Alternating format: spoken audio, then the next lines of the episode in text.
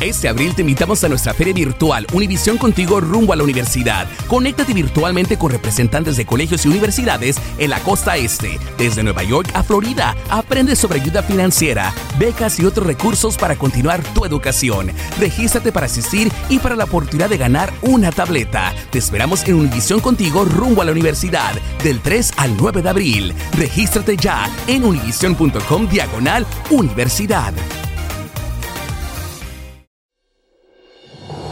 Hola, soy Jorge Ramos y a continuación escucharás el podcast del Noticiero Univisión. Bienvenidos, soy Ilia Calderón y estas son las historias más importantes del día. Lunes 11 de octubre y estas son las principales noticias. El niño Christopher Ramírez, de tan solo tres años, salió del hospital y regresó a su casa en Texas este lunes, luego de haber permanecido cuatro días perdido en un bosque. Familiares y vecinos le dieron una calurosa bienvenida. No podemos imaginarnos todo lo que él pasó y la salud que él tiene es increíble. La farmacéutica Merck pide la autorización de emergencia para su píldora oral contra el COVID-19. Asegura que reduce a la mitad las hospitalizaciones y muertes. Este medicamento de ninguna manera reemplaza a una vacuna. En Nueva York, una nueva ley estatal convierte en delito el amenazar con denunciar o extorsionar a un inmigrante por su estatus migratorio. Sí tenía miedo y como no tenía papeles, no conocía mis derechos, no dice porque te llamo inmigración y te hago deportar. Un avión se estrelló en un vecindario cerca de una secundaria en el condado de San Diego, California. Los estudiantes están bien, pero varias personas murieron o sufrieron lesiones. La aerolínea Southwest cancela 2.300 vuelos desde el viernes, provocando dolores de cabeza a los pasajeros. Este es Noticiero Univisión con Jorge Ramos e Ilia Calderón. ¿Qué tal? Muy buenas noches, bienvenidos. Les saluda Paulina Sodi. Vamos a comenzar con la información y lo hacemos con la historia del pequeño Christopher Ramírez de tan solo tres años de edad, quien ya regresó por fin a su casa con sus familiares, luego de estar perdido por tres días en un bosque de Plantersville en el estado de Texas y posteriormente pasó dos días más recuperándose en un hospital. A su regreso a casa, este chiquito sobreviviente recibió una calurosa bienvenida de parte de sus familiares y también de vecinos. Genaro Tijerina estuvo ahí presente y nos informa desde el lugar de los hechos. Con algarabía policial, en una caravana de autos, el pequeño Christopher regresó a casa, poniéndole fin a la pesadilla que envolvió a su familia el día que desapareció del patio de su casa en Plantersville, Texas. En el vecindario familiares esperaban la llegada del pequeño de tres años de edad y su madre Araceli Núñez después de su salida del hospital Texas Children, luego de haber sido encontrado en una zona boscosa en la que se perdió por cuatro días. Su madre nos cuenta que todo el tiempo presentía que su hijo estaba con vida mientras se encontraba perdido en el bosque. Pero yo el sábado yo estaba segura que mi hijo iba a aparecer. Yo se lo dije a la oficial sheriff. Tú hoy vas a venir y tú me vas a decir que mi hijo ya apareció y mi hijo va a estar bien. A pesar de los días que el menor pasó sin comer y expuesto a altas temperaturas, su madre Araceli dice que sigue siendo un niño muy sano. Christopher está muy bien de salud. No podemos imaginarnos todo lo que él pasó y la salud que él tiene es increíble. Esta gráfica muestra la extensa área de zona de bosques en donde el pequeño Christopher fue encontrado. De acuerdo a las autoridades del condado de Grimes, el infante fue localizado por una persona cerca de su propiedad, a unas 5 o 6 millas de distancia, cerca del lugar donde desapareció. Fue hallado por Tim Holland, un residente de esta zona. La gente estuvo rezando y pidiendo mucho por la salud de Christopher. Su madre es una mujer muy fuerte y de una fe muy grande. Y ella dijo, lo encontraré, Dios me lo va a regresar y sí se lo regresó. Araceli y su hijo viajaban desde el hospital y se dirigieron hasta esta residencia en donde los familiares los esperaban para recibirlos con una emotiva y calurosa bienvenida. El alguacil del condado Grimes informó que este caso aún continúa abierto y bajo investigación. El caso aún no está cerrado. Nuestros investigadores, en conjunto con la colaboración de agentes federales, estamos reuniendo todas las evidencias. Lo haremos cuando terminemos. Aquí fue un pequeño minuto de descuido y, este pues gracias a Dios tuvo un final feliz cuando las, las consecuencias hubieran sido otras. Aún no está claro cómo el pequeño sobrevivió todo este tiempo y las situaciones que tuvo que enfrentar en Plantersville, Texas. Genaro Tijerina Noticias, Univisión. Y de Texas ahora nos vamos a California, donde una avioneta se estrelló. Esto ocurrió en un vecindario en Santee, una ciudad al norte, al noreste de San Diego, y dejó lamentablemente varias personas sin vida y varios lesionados. Pero vamos a enlazarnos en este momento en vivo con Jorge Fregoso, quien tiene la información más actualizada. Jorge, adelante, te escuchamos.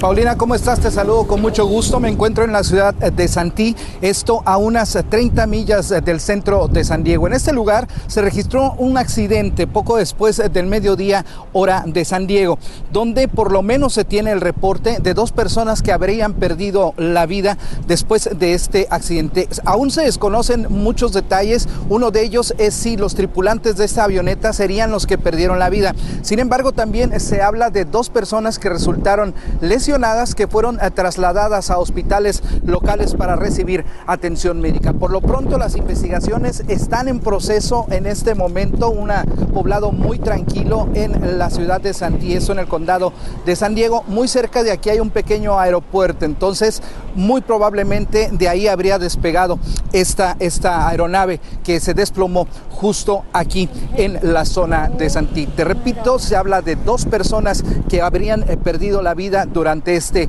accidente. Lo que tenemos por lo pronto desde Santí en vivo.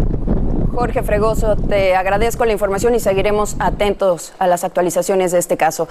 Cambiemos de tema, le cuento que este lunes la aerolínea Southwest canceló centenares de vuelos que se están sumando a los 2.000 que canceló tan solo este fin de semana. Los problemas comenzaron poco después de que el sindicato le pidió a una corte que suspendiera la orden que dio la aerolínea Southwest a sus pilotos de vacunarse contra el COVID-19. Pero mientras tanto, los afectados siguen siendo miles de pasajeros quienes están sufriendo las consecuencias, tal y como nos informa Lourdes del Río. Miles de pasajeros de Southwest Airlines continúan hoy luchando por llegar a su destino mientras la aerolínea ha seguido cancelando vuelos, más de 300 en lo que va del lunes.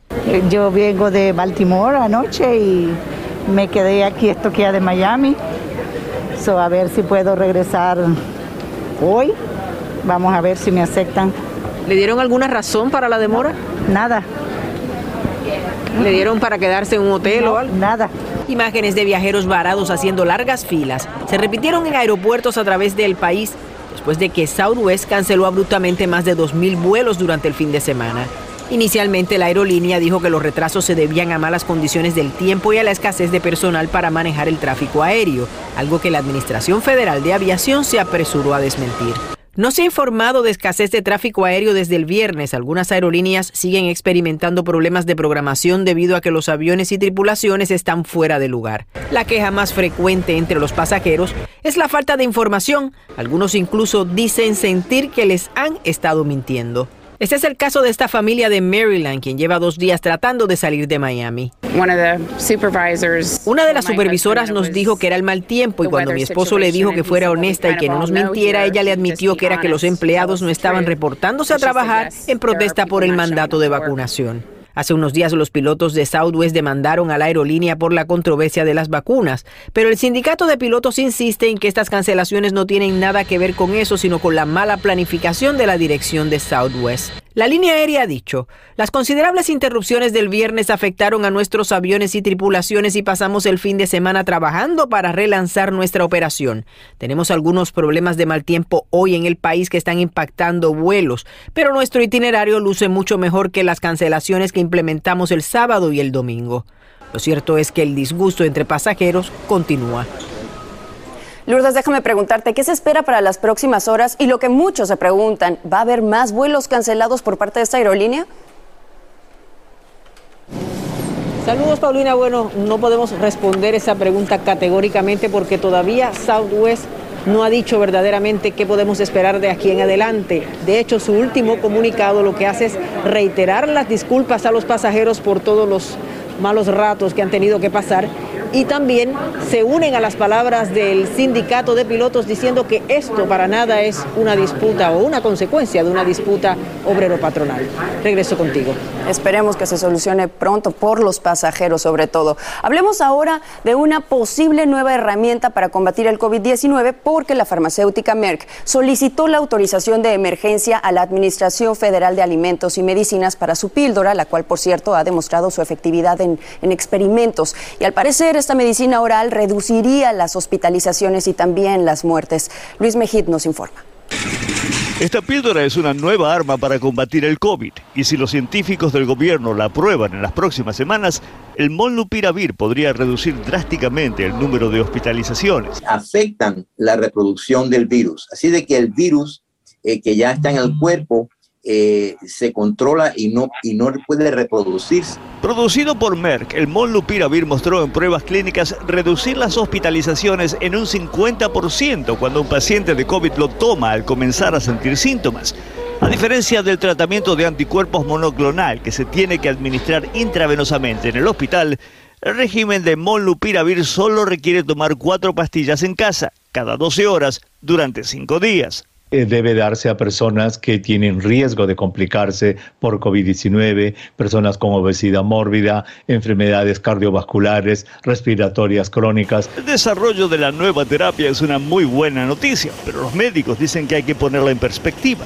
Las píldoras reducen las hospitalizaciones a la mitad, pero no son 100% efectivas. De tal modo que sería ideal tener un medicamento que sea mucho más efectivo en impedir la hospitalización, pero eso es lo que este medicamento ha revelado. Así todo, el molnupiravir puede convertirse en una poderosa arma para reducir el congestionamiento en los hospitales y ayudar a contener brotes en países pobres con precarios sistemas de salud. Pero hay algo que la píldora no hace la vacuna sí nos puede dar meses de protección. Este medicamento, este antiviral, el molnupiravir, de ninguna manera reemplaza a una vacuna. Luis, ¿se sabe cuánto va a costar esta medicina y sobre todo si va a haber suficiente para cubrir la demanda? Bueno, el precio final todavía no ha sido establecido, pero el gobierno ordenó 1.700.000 tratamientos a un costo de 700 dólares cada uno. Eso es un tercio de lo que cuestan hoy los tratamientos eh, monoclonales. Por cierto, Merck dice que para fines de año producirá unos 10 millones de dosis. Paulina. Gracias, Luis, por la información. Ahora, señores, es momento de cambiar de tema, ya que aliviados, así es como se sienten los indocumentados de Nueva York. Esto tras la promulgación de una ley que prohíbe reportarlos a inmigración solo por no tener un estatus legal en el país. La medida fue promulgada por la gobernadora Kathy Hochul y permitiría acusar a quien intente extorsionar a otra persona amenazándole con causarle un proceso de deportación. Blanca Rosa Vilches nos presenta las reacciones a esta medida. Espero que, que cambie. Es una excelente noticia, dicen los trabajadores indocumentados. Es una motivación para nosotros como como inmigrantes que no contamos con ni un papel para estar acá legal. Entonces es algo que nos motiva. La ley busca proteger a los indocumentados, aumentando los castigos para quienes buscan extorsionarlos por su estado migratorio. Es positivo, es algo que hemos venido peleando siempre, buscar protección para nuestra comunidad inmigrante que está indocumentada una experiencia que Vicente conoce de cerca. No me querían pagar y como no tenía papeles, yo dije te voy a denunciar. Me dijeron no, no conocía mis derechos. No dice porque te llamo inmigración y te hago deportar. Miles viven ese abuso a diario. La nueva ley considerará potenciales delitos de extorsión y hasta coerción amenazar a un indocumentado con reportarlo a inmigración. Antes esto se trataba como delito solo en caso de tráfico laboral o sexual. No tenga miedo de denunciarlo al Departamento de Labor, denunciar públicamente, buscar un abogado, buscar una organización para reclamar sus derechos. La ley entrará en vigor en un mes California, Colorado, Maryland y Virginia tienen una ley similar. Las autoridades neoyorquinas recomiendan a los inmigrantes leer con detenimiento esta ley para conocer con precisión de qué los protege. En la ciudad de Nueva York, Blanca Rosa Vilches, Univisión. Escuche esto, 126 migrantes hacinados fueron encontrados por la policía dentro de un camión. Esto ocurrió en una carretera del departamento de Escuintla, en Guatemala. 106 son haitianos, 11 son originarios de Nepal y 9 de Ghana. Los agentes recibieron una denuncia sobre este camión abandonado y al llegar al lugar escucharon gritos y golpes provenientes del interior del vehículo. Las autoridades informaron que están brindando atención humanitaria a estos migrantes. Es momento de hacer una muy breve pausa, pero al volver, las encuestas muestran que aumenta el descontento de los hispanos con el gobierno del presidente Joe Biden. Pero ¿cuáles son las posibles causas? Aquí se lo vamos a decir. Además, aumenta la controversia por la forma en la que la policía arrestó a un hombre parapléjico en Dayton, Ohio. Y ya verá las imágenes del más reciente enfrentamiento entre cárteles del narcotráfico en Zacatecas, el epicentro de la violencia en México. Hay civiles involucrados.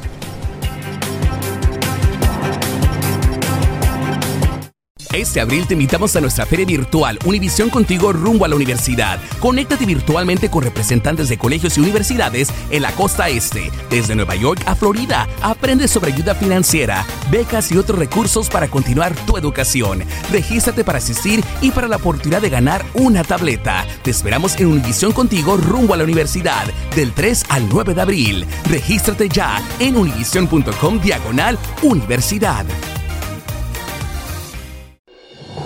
Estás escuchando el podcast del noticiero Univisión. Seguimos con las noticias. Le cuento, el presidente Joe Biden está recibiendo malas calificaciones por parte de los estadounidenses. Un promedio de encuestas recientes está mostrando que la aprobación de la gestión presidencial está a la baja desde agosto. Pero hay que recordar que Joe Biden comenzó su presidencia con el 53% de la aprobación y llegó al 54% esto en mayo pasado. Pero Janet Rodríguez nos explica a qué se debe este descenso en su popularidad. Activistas proemigrantes llevan semanas en protesta, vocalizando su descontento con el presidente Joe Biden y su manejo sobre el tema migratorio. Se sienten tremendamente decepcionados porque para ellos pensaron de que, que si iba a haber un nuevo presidente las cosas iban a estar mejores y pues la realidad no ha sido esa. El presidente le dio una lista de prioridades migratorias al Congreso, pero allí no se ha logrado nada en concreto. Y la decepción y frustración de muchos hispanos ya se refleja en las encuestas. De julio a septiembre el porcentaje de hispanos encuestados que aprueba la labor del presidente disminuyó de un 72 a 56%. Entre los afroamericanos también se ha visto una caída en los niveles de aprobación. En general, Biden está en su nivel más bajo de popularidad desde que tomó las riendas del país en enero.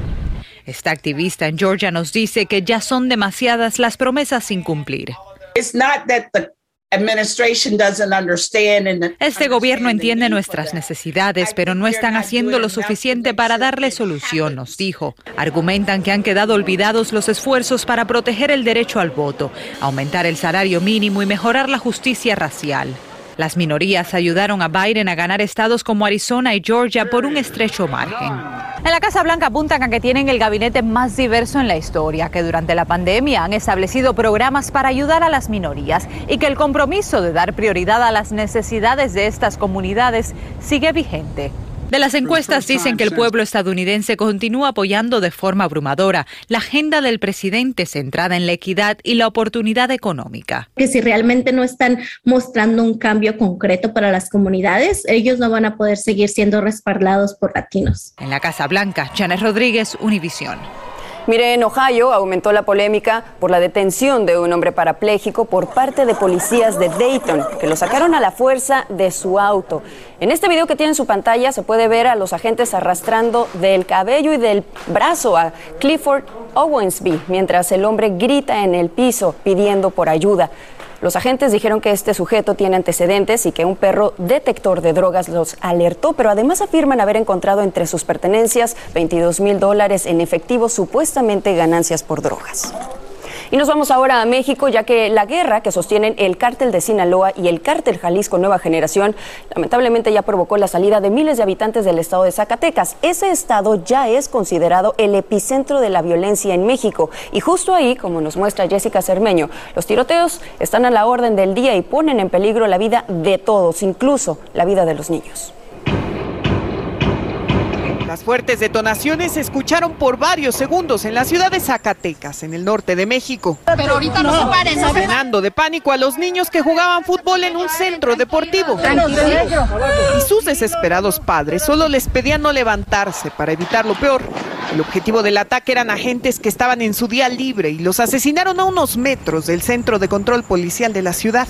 Donde lamentablemente perdieron la vida compañeros de la Policía Metropolitana cuatro elementos y uno más que se encuentra lesionado. Esta ejecución ocurrida el fin de semana ha vuelto a poner los reflectores en la espiral de violencia que azota Zacatecas desde hace al menos dos años, pues es un territorio en disputa entre el cártel de Sinaloa y el cártel Jalisco Nueva Generación.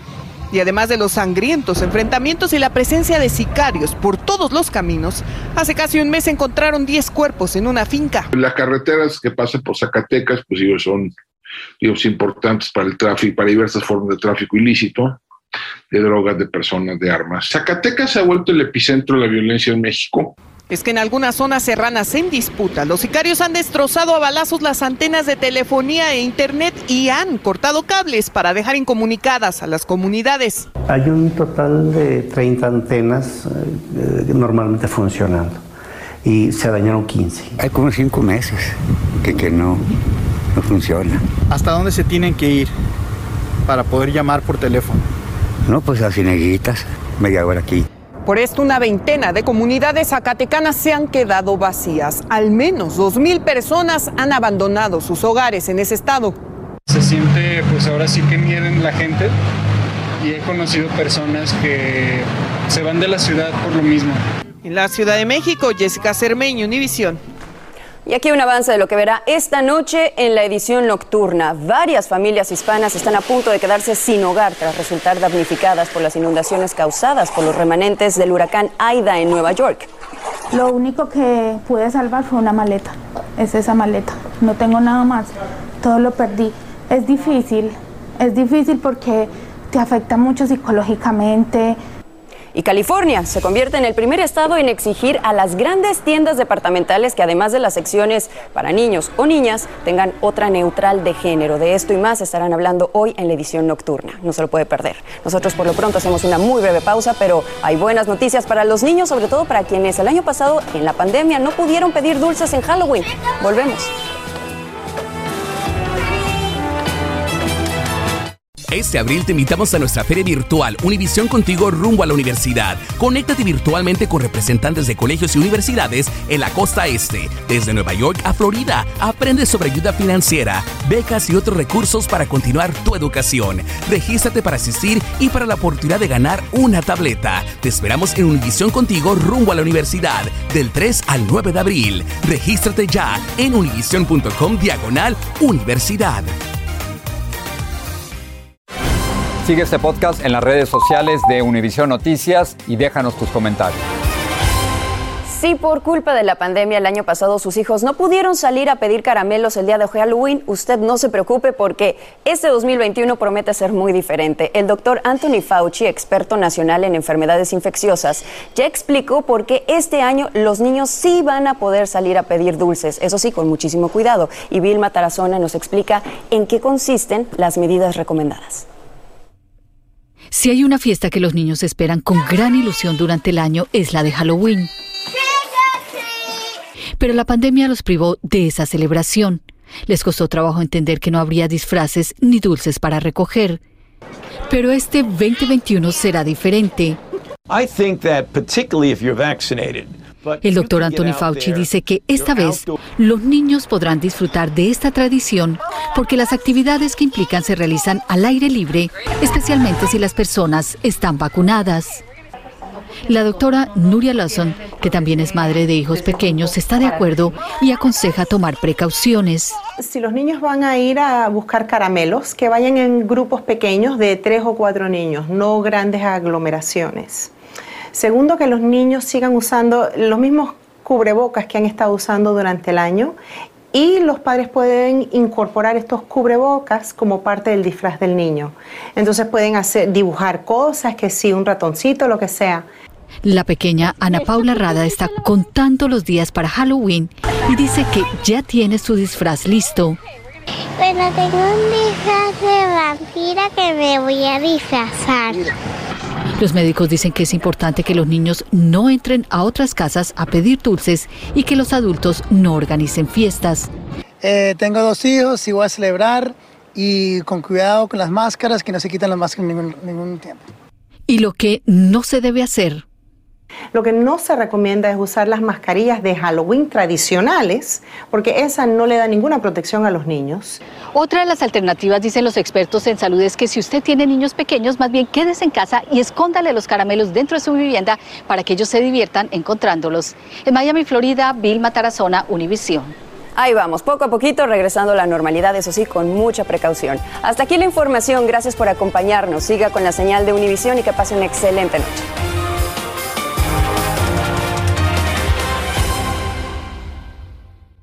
Este abril te invitamos a nuestra feria virtual Univisión Contigo rumbo a la universidad. Conéctate virtualmente con representantes de colegios y universidades en la costa este, desde Nueva York a Florida. Aprende sobre ayuda financiera, becas y otros recursos para continuar tu educación. Regístrate para asistir y para la oportunidad de ganar una tableta. Te esperamos en Univisión Contigo rumbo a la universidad del 3 al 9 de abril. Regístrate ya en univision.com diagonal universidad.